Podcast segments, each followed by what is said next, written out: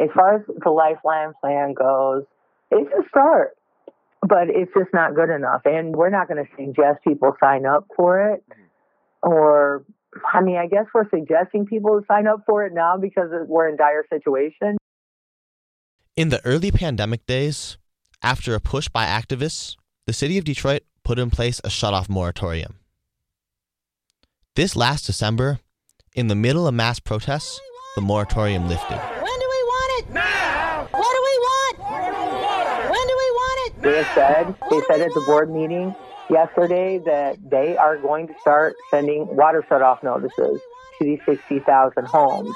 That's Valerie Jean Blakey, an organizer with the People's Water Board who helped set up the protests against the moratorium lifting.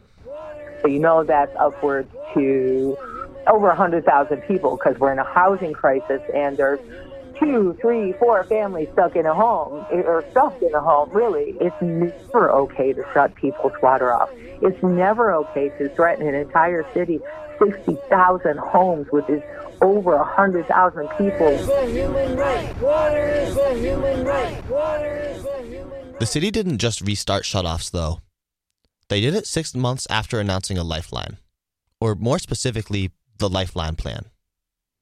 It's been a controversial topic in Detroit for years, and today DWSD announced a plan to make water rates more affordable for low income families. It's Going to be an income based system focused on three different tiers. We bring in Victor Williams tonight to explain how this is all going to work and who's going to pay for it. Victor.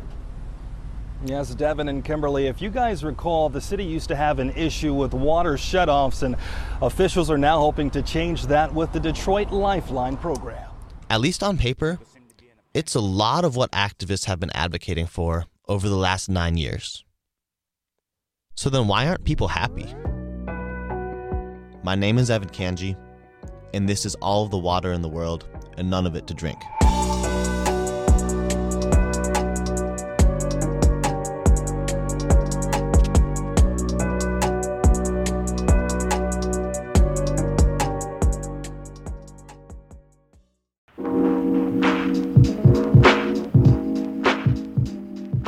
One of the main calls of activists has consistently been for water rates to be determined by your income, not by water consumption. The idea is that clean water access is both a basic human right and a necessity for survival. So, how you pay for it should be based on what you're able to pay, not what you need to use to support your family. And at first, the Lifeline plan sounds pretty much just like that. For families below 135% of the poverty line, it cuts water and sewer bills down to $18 a month. For families below 150% of the poverty line, it's $43, and for below 200, it's $56. And for families that enroll in the plan, it protects them from shutoffs and forgives past debt, two long-standing calls of advocates. It's important to know this is a pretty large percentage of the city that we're talking about. There are 200,000 people in Detroit who are below the regular poverty line alone, much less 200% of the poverty line, in a city of 630,000.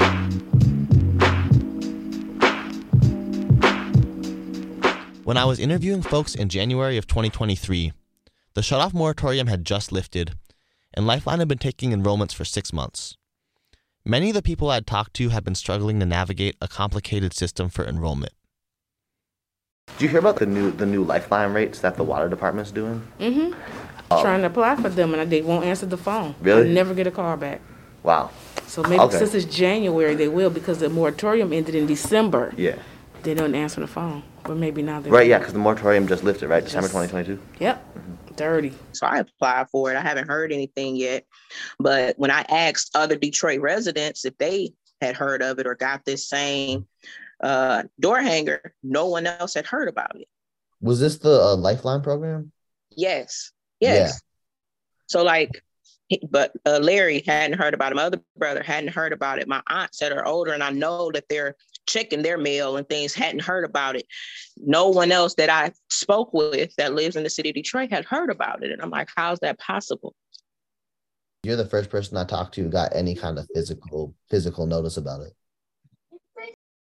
Even when the program is able to enroll people, people don't necessarily know they've been enrolled, and their bills don't always show the lowered amounts. You got to call the water company, and then you stay on the phone with them for a while, and then you, you know they still don't not getting clarification in a sense. And so you hopefully that when it comes back out, you'll see what it is again. But I just, you know, feel like mine came back some kind of way with um, paying the regular amount, and I knew that wasn't right and what have you. So I just said to myself, and after I called the girl, she said something, and I just said, "No, I'm just going to go on and pay the eighteen dollars and see what happens." Because they don't even have it. I don't even think they have it straight in their head. There. Miss Barbara wasn't the only one with this issue. When I spoke to Cecily McClellan, one of the leaders of We the People of Detroit, she told me that this has been a common issue with the program. Miss Cecily told me that as of February 3rd, this confusion meant that nearly everyone enrolled was already behind, which is a problem because when you fall behind on a lifeline payment, you owe the water department your original bill, as if you were never enrolled in the lifeline plan in the first place. Which brings us to a more central issue with the plan the barriers for a low income household to jump through the right hoops with the right documents at the right time. Here's Victoria, the policy analyst we've spoken with over the last few episodes. It, a person, a household's ability, a person's ability to be able to access clean, affordable water should not depend on a utility's capacity to do outreach. Right. So this, you know, they, um, you know, they've done plenty of fairs, they've done plenty of outreach here and there, but it shouldn't depend on their outreach, and it shouldn't depend on a household's ability to do the paperwork, to go through the process, to, you know, we've heard across the city that people who people have put in their applications and have no idea the status of their their application. They have no idea what's going on there. Um, you know, they don't know how long it's supposed to take. They haven't heard. So, you know, it's great that they are protected from the shutoffs. You know, as they're with their application process, but the fact that they they feel like they're in the city of limbo, they don't know what's going on. Uh, that that you know that's a detriment to the program. That's a detriment um, and what we would consider not a permanent long term solution.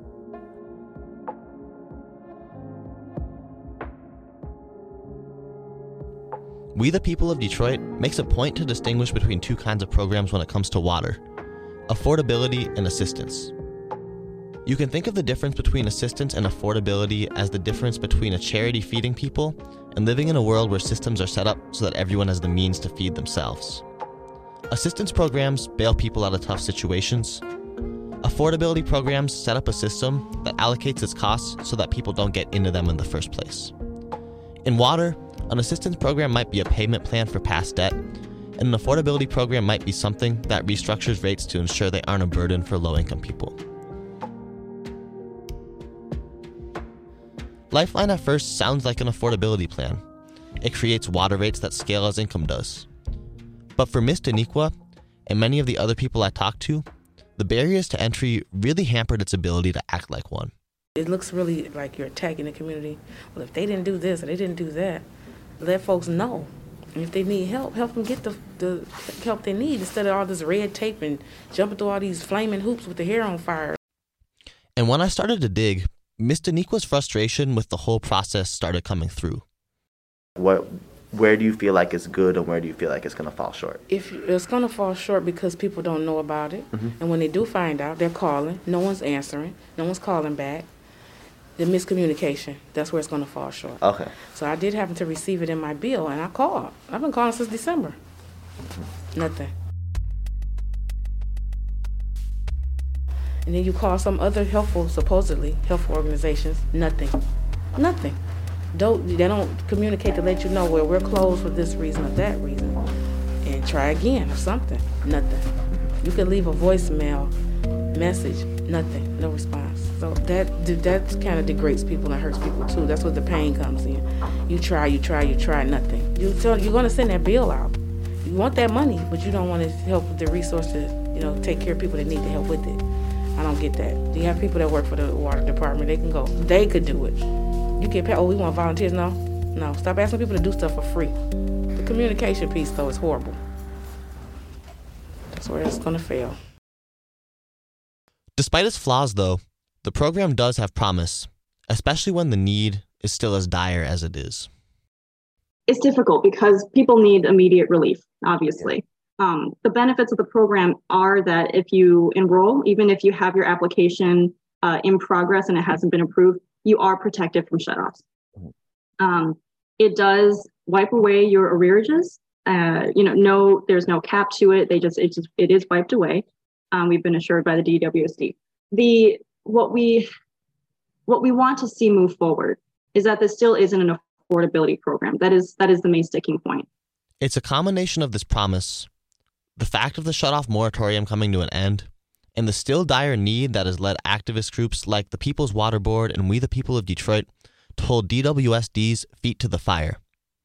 This is a chance to start getting it right for the department, and activists aren't going to let it slip. Here's Valerie Jean Blakey of the People's Water Board. Because we not we're not going to settle for anything else. Why should we? What were the things you asked for them to change? It can't be a water rationing plan, Mhm. right? You have to remove all the boulders for people to sign up. You have to have the infrastructure so that people can sign up in mass. 60,000 homes is a lot. You have to, if, do you have the infrastructure for that? No, you do not. People are on the phone waiting for a very, very long time and don't get signed up because they don't have the help that they need and they didn't have the infrastructure set up for people to get signed up. So we're demanding that those hoops be removed and that um, the moratorium in place until everybody Both We the People of Detroit and the People's Water Board, as well as several other organizations, took to the streets and started pushing DWSD behind closed doors. we did uh, an MLK Day and a mass demonstration uh, the day after. And we packed um, the Board of Water Commissioners stuff on Wednesday. And then, um, and we have an ongoing lawsuit. So we're meeting, we're organizing. The next uh, action is on Monday, the 23rd, at the federal courthouse here in Detroit. I'm making media as we speak. End of the moratorium. Activists gathering outside City Hall Tuesday, demanding action from city leaders. What we want is a ban on shutoffs altogether, and we want permanent water affordability, not short-term assistance plans. To its credit, DWSD has begun to address some of the community criticisms. When I was speaking to folks this last January and February, something that came up over and over again was that the monthly cap for water usage was too low, just enough for a household of three. we figured out just a family of three. Well, the problem is with the hu- housing crisis, there's a whole bunch more people living together. Like they are, you know, that people are really resulting in living together to take care of each other in in such a crisis. So it just it, it was unreasonable and didn't make any sense to us. For Victoria and we the people of Detroit, having a volume cap at all was in direct opposition to the whole concept of an affordability program. Well, it what this program does have though that that we're that we want to see you know improved on is the water usage limit. It it has a limit of six CCS, which is 4,500 gallons per household, based on a household size of three. So our argument is that an average of three, a household size of three, isn't necessarily the best number. Um, that we would recommend to raise it to four, um, and that affordability programs at its core do not have volumetric pricing. So it's not if you go over the 4,500, you know, one that that doesn't exist in the first place. But two, if you do go over in this program, you are charged an extra fee. So um, that our argument, of course, is that that that is in part what makes it not a true water affordability program. To the city's credit, they made some significant changes. By the end of February, the usage cap was redesigned to scale with the number of people in a household. While many feel that the usage limits are still too low, Miss Cecily told me it's a significantly lower daily allowance than most other cities. It's a step forward.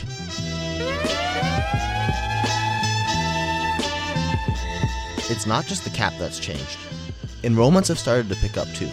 According to the city's dashboard, 10,000 out of the 16,000 applications received have been processed and approved, which, according to the city's portal, includes nearly $9 million of past debt erased and a million and a half dollars to lower water bills to the lifeline rate. It's a start. But Detroit is a city of 630,000 people, and 32% of its residents live in poverty. That's over 200,000 people below the poverty line alone. And while there isn't great data on people under 200% of the poverty line, we know that it's an even larger fraction of the city. The Lifeline Plan, which serves people up to double the poverty line, has, by the city's own account, benefited 32,000 people in the enrolled households. For many water advocates like Mama Monica, the program's inability to reach anywhere close to the overall need is a major sticking point.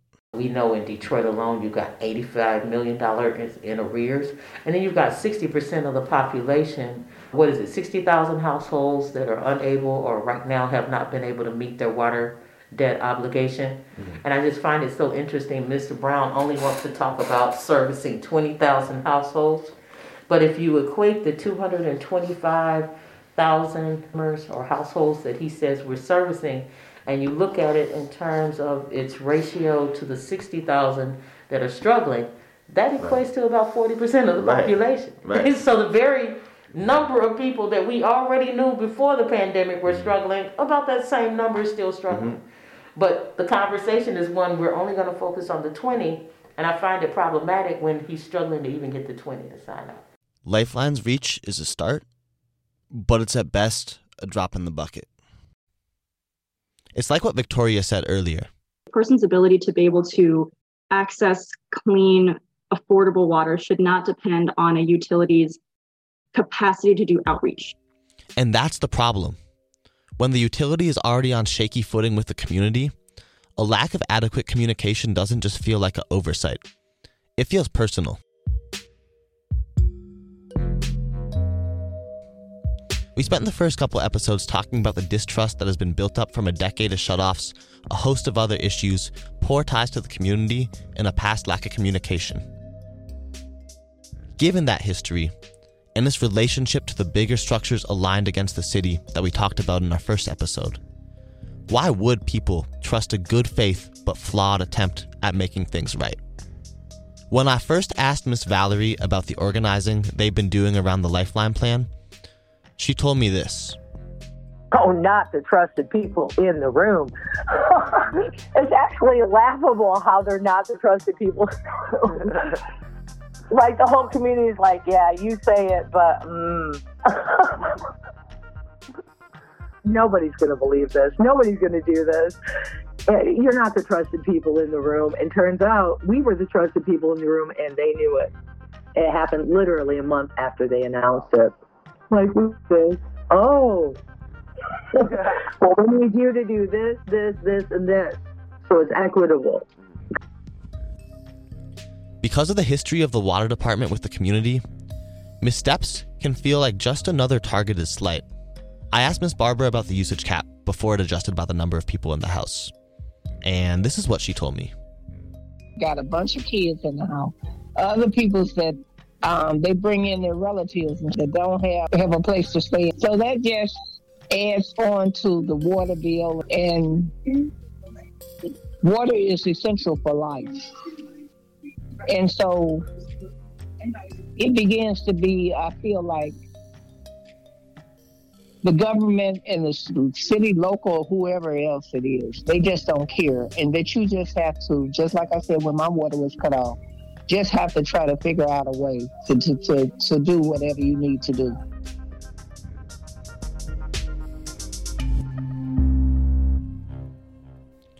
As I kept asking Miss Barbara questions about the Lifeline plan, and her water situation in general, I started to hear more and more resignation in her voice. She's a senior citizen, and she's been dealing with BS from the water department for a long time. In the first episode, she talked about her experience dealing with a month long shutoff a few years ago. Now, Lifeline seems a little too good to be true. Like the city is trying to do enough to calm people down while still giving them the short end of the stick it's it, to me it seemed like it's like a gimmick to it. I don't know the gimmick, but that's what it seems like. Like I said, I would see it like a little kid. They give you a piece of candy and say, "Well, hopefully the issue will go away for a minute." For a lot of people, the present issues mean that the future potential seemed like, well, dangling candy in front of a baby. If that program was going to work the way they said it did, like like if you were able to get enrolled and stuff, how would you feel about it? I don't know. We'll see if I can get enrolled. And for some of the city's most vulnerable residents, the program isn't accessible at all.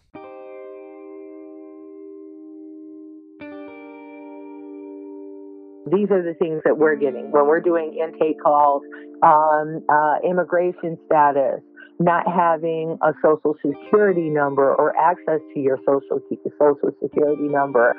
Um, uh, there's uh, being um, uh, in being with like a slumlord or a landlord that just really doesn't give a shit about like whether you have water or not. Like this, that's a lot. There's uh, infrastructure problems a whole host of things that are stopping people from signing up for the Lifeline plan. So simply um, uh, just saying, hey, I'm a person, I live here, I need to sign up for this plan needs to happen. Like, like jumping through hurdles with people who are already struggling in their life is uh, it adds um, trauma that is it, it, it lives for years.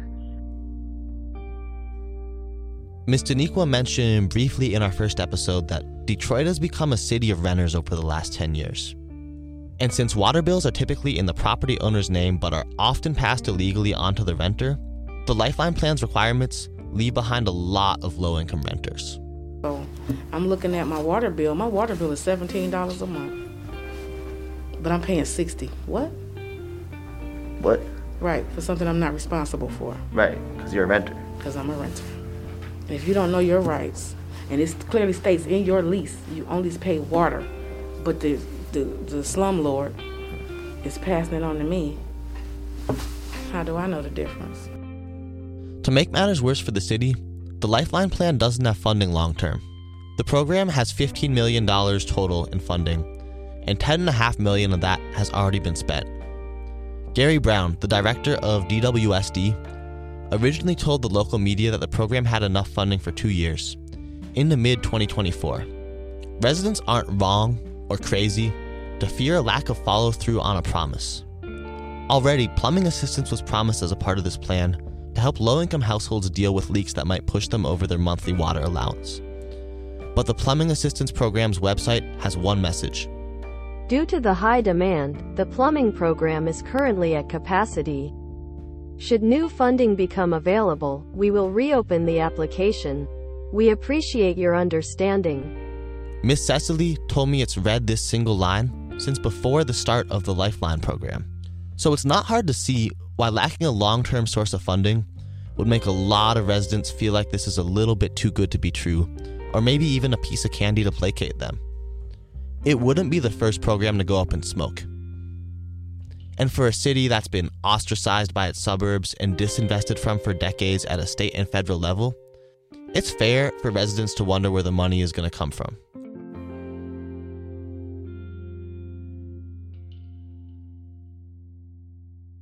But when it comes to efforts to advocate for more funding from the state and federal government, local history often gets in the way. Utilities. You're going to make it awful hard, hard as hell, to make an argument with you to get more funding from the state and the federal government when you're unwilling or incapable of giving me hard numbers on who's being shut off and turned back. Mm-hmm.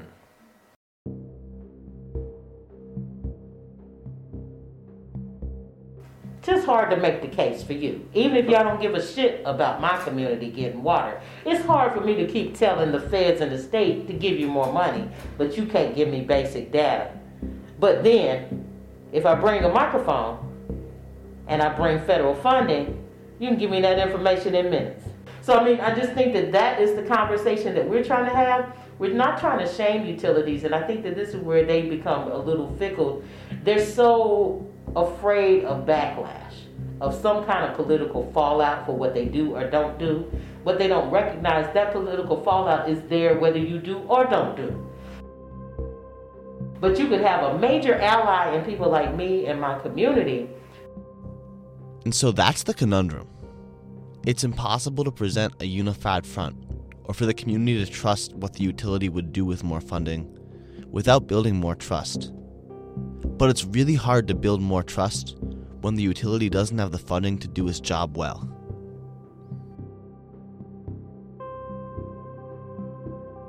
Now, the water department is in a spiral. Very few people in the city trust them because of the history and tension with the community, which also means that when they make what really is a good faith effort to move forward in a more equitable way, no one seems to trust that it comes from a good place either, and that the flaws in the plan aren't seen as accidents or failures or kinks to work out. They're seen as something more insidious, just another way for the water department to keep taking. But without a path forward that people buy into, nobody will ever trust the water department. And so here we are, circling the drain. Lifeline does have promise as a path forward, and the water department does deserve credit for finally starting to heed the call for income based rates. But it could just as easily fizzle into the dustbin of DWSD's attempts to placate the community while continuing shutoffs. And so the question is what now? What does it take to restore trust and repair past harm? We'll tackle that in our final episode. This is all of the water in the world, and none of it to drink.